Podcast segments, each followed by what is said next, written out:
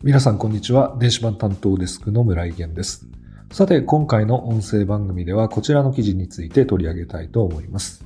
鶴見大学歯学部留年商法と赤原告発。附属病院病院長は学生に殺すぞ。神奈川県横浜市にある私立鶴見大学の歯学部。ここで卒業を控えた今年度の6年生のうち半数が留年するという異常事態が起きているといいます。さらにその裏では多くの学生が赤原を訴えているという声もありました。一体鶴見大学の歯学部で何が起きているのでしょうかこの問題について取材をした編集部の黒川記者に話を聞いていきたいと思います。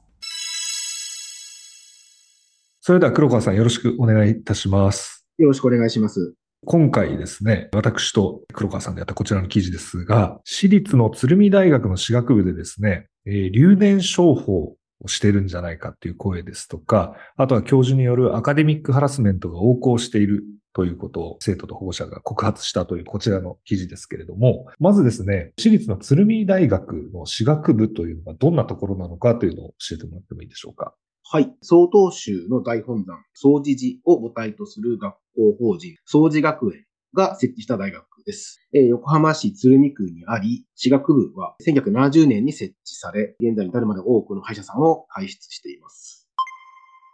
お寺さんがやっている私学部ということで、まあ特に神奈川県内ではですね、まあまあ結構知られた存在かなという感じもしますけれども、まあそんな鶴見大学の私学部で今年の最高学年である6年生がですね、88人いる中で44人が卒業不可になっていると。まあこれはぴったり半分が卒業できなかった、留年したということですけれども、この異常事態の背景について、今取材をして分かっているということを教えてもらってもいいでしょうか？はい。今年度の初めに学年主任の先生が、今年は半分ぐらい留年させるからなって説明していたっていうことを、複数の学生さんが確かに記憶していると証言しています。学生さんたちは試験の点数が足りなかったから留年したんではくて、最初から半分落とすっていう、あの、人数ありきで機械的に半数が留年させられたんじゃないかという疑念を抱いています。じゃあなんで半分だったのかっていうと、ある大学関係者の証言があるんですけども、実は今年は当初は37、8人程度しか卒業させない予定だったらしいという証言があるんです。で、この37、8人っていうのは、みんなが受ける予備校の模試の成績で国家試験に合格しそうな学生の数がそれぐらいだったということです。あの、歯科医師の国家試験です。はい。えー、本当は、だからその37、8人だけを卒業させて国家試験を受けさせたかったけども、さすがに卒業率が半分切るのは定差が悪いということで、ぴったり半分の44人っていうのを卒業ラインにしたのではないかというふうに囁かれているっていう証言があります。まあ、要するに国家試験、歯科医師国家試験の合格率を上げるために、国家試験に受かる見込みが薄い学生さんたちを不意にかけているという状況が公然と行われているということです。まあこれだから国家試験合格率っていうのは、これは私学部を運営する大学にとっては非常に重要な数値になるということなんですよね。はい、そうです。さらに今回、まあ、留年がたくさんある背景に、まあ、学生と保護者がですね、この留年商法じゃないかということをまあ疑っているというところもありますが、この大学による留年商法っていうのは一体どんなものなのかということと、これが疑われている理由というものをまた改めて教えてもらってもいいでしょうか？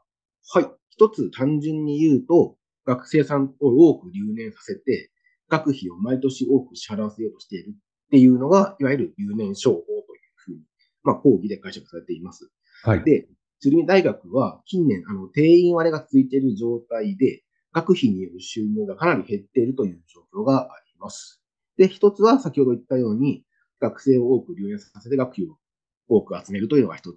で、もう一つは補助金目当てではないかという話もありまして、国家試験の合格率に準じて支給される大学院高度化推進特別経費という補助金があるんですけども、この補助金は国家試験の合格率が70%以上ないと支給されないんですね。うん、で、鶴見大学は70%以下なので、この合格率を高めるために多く留年させて、国家試験の合格率も高める。なおかつ、学生留年するから学費も増えると、一石二鳥で収入を増やそうとしているのではないかという、えー、そういう状況証拠があまりにも多いという実情があります。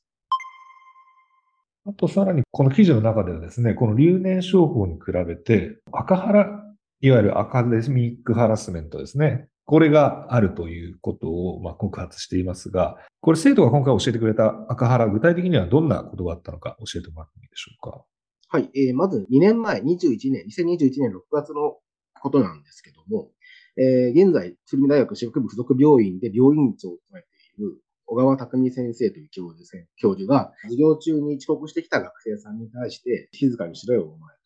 殺すぞと。まあ、かなり年の聞いた声であの言っていたっていうのが一つあります。はい。殺すぞと言ったんですね。そうですね。殺すぞといった声は、あの、録音も含めてはっきりと残っています。で、まあ、この殺すぞといった大学の中からしたら、まあ、病院長をやってる先生ですから、相当偉い人だと思いますけれども、これについて大学側はどのような説明をしていたんでしょうか？はい。今年の2月に学生さんが私学部長に対してこの件を問い詰めたところ、私学部長は、殺すぞお前って本気で怒った感じじゃないじゃないかというふうに小川教授を擁護するようなことを言っていました。うん、本人の言葉を借りると、おい、ちゃんとしてくれよ、殺すぞってそんな感じだったと思うよっていうふうに言っているんですが、まああまりおかしいことだというふうに学生さんも怒っていました。そうですよね。その、殺すぞが入ってくる文脈としては明らかにおかしなもんですから、まあ、ちょっと説明としてはなかなかね、学生としては納得できない感じですよね。はい、そうです。まあ、こうした取材をした後にですね、大学側に黒川さん取材をしていると思いますけれども、まずこの留年商法疑惑については大学側はどのような説明をしていたんでしょうか？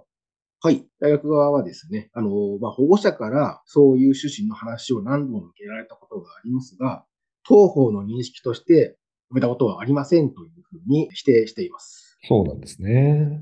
これは保護者との説明の場所で保護者からこう、そういうことをしてるんじゃないかと言われたことがあるということについては認めているということなんですね。そういうことですね。はい。うん、実際にこちらにはあの録音も残っておりますので、はい。地学部長がその旨の発言をしているのは少なくとも事実です。なるほど。この、まあ、記事ですね、あの、インターネットですごく反響を呼んで多く読まれたんですけれども、報道が出た後に何か新しい動きってありましたか？はい、大学が3月9日にホームページ上で、えー、声明を発表しました。週刊誌報道につきましてということで、根も葉もない事実無根の記事であり、極めて悪質だというふうに感じているんですけども、その割にはというところなんですが、はい、えー、例えば、えー、病院長の、まあ、殺すぞという発言であるとか、こちらが記事の中で示した音声についての釈明はなく、はい、複数の学生さんが、この声明自体が虚偽であるというふうに、さらに怒りを募らせているという今状況です。いや、そうですよね。まあ、こちら今回の報道については、その殺すぞという発言についても、あとまあ、留年商法に関することについても、基本的には録音の音声をもとに報じてますから、それが根も葉もないというふうに言うんであれば、それを立証してほしいなというところはありますよね。はい。ということで、今回は鶴見大学の私学部でですね、起きている留年商法疑惑、それから赤原の記事について取材をした黒川記者に取材の裏側についていろいろとお話を聞きました。黒川さんどうもありがとうございました。ありがとうございました。